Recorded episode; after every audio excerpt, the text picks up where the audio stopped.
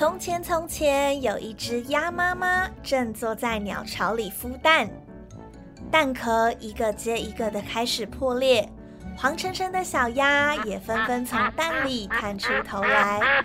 可是，还有一颗最大的蛋却还没有破。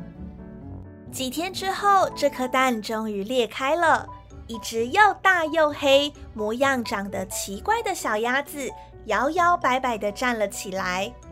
大家都嘲笑它长得很丑，于是都称呼它为丑小鸭。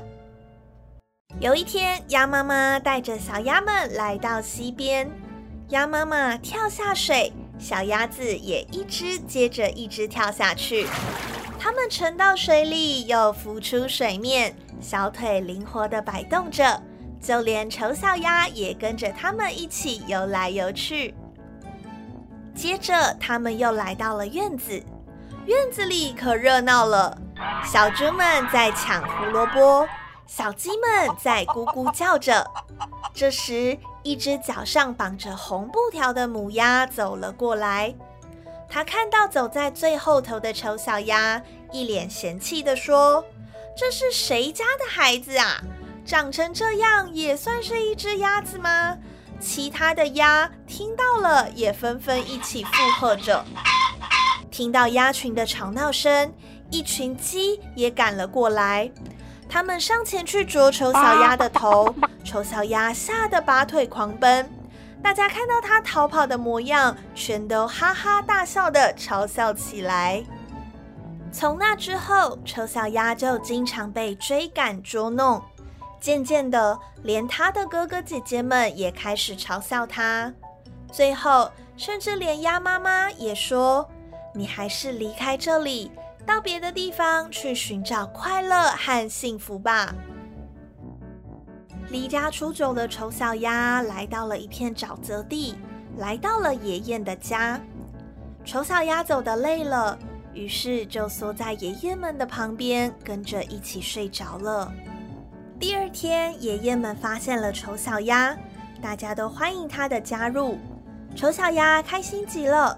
但就在这个时候，空中传来了一阵猎枪声，爷爷们吓得张开翅膀飞走，丑小鸭则是躲在草堆里，害怕的把头藏在翅膀底下。猎犬叼起了被射中的野雁，看了丑小鸭一眼以后就离开了。丑小鸭松了口气，但同时却又伤心的想：是不是我长得太丑了？所以才会连猎犬都不愿意理我呢。此时天渐渐的黑了，四周也慢慢安静下来。可怜的丑小鸭离开沼泽地，跑到了一个简陋的农家小屋前。屋子里住着一位老婆婆。丑小鸭向老婆婆哀求着：“拜托，请让我住在这里好吗？”老婆婆一心只想吃鸭蛋，于是就收留了丑小鸭。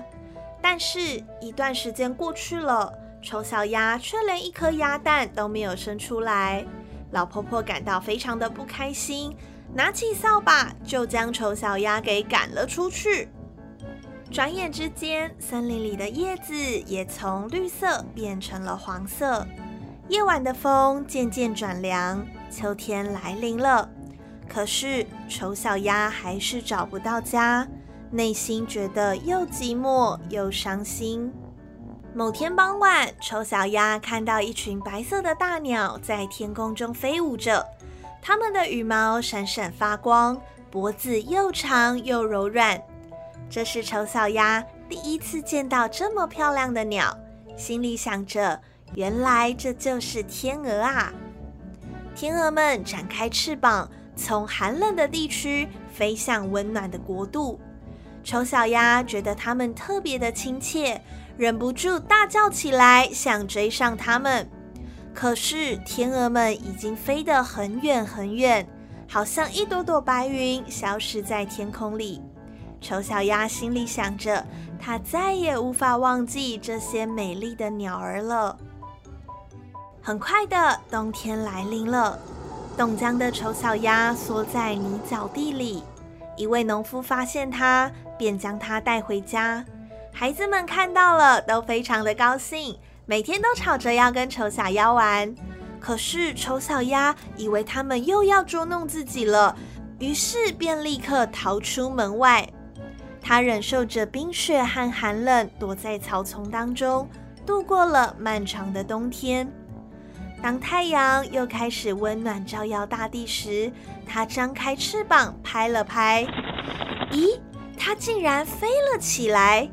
它飞进一座大花园里，看见一群白天鹅在湖面上游着。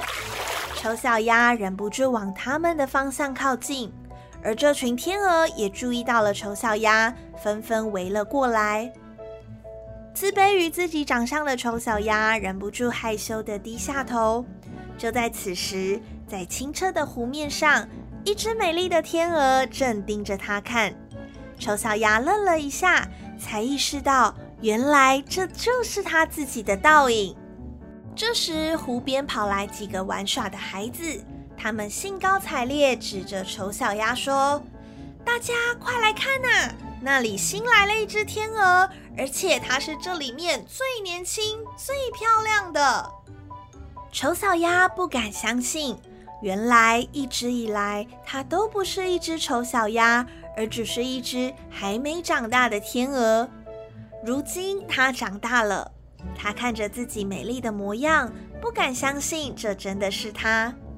但是他一点都不骄傲，因为他从没想过自己会有这么幸福的一天。就这样，他决定在这里住下来，从此和这群天鹅一起开心快乐生活着。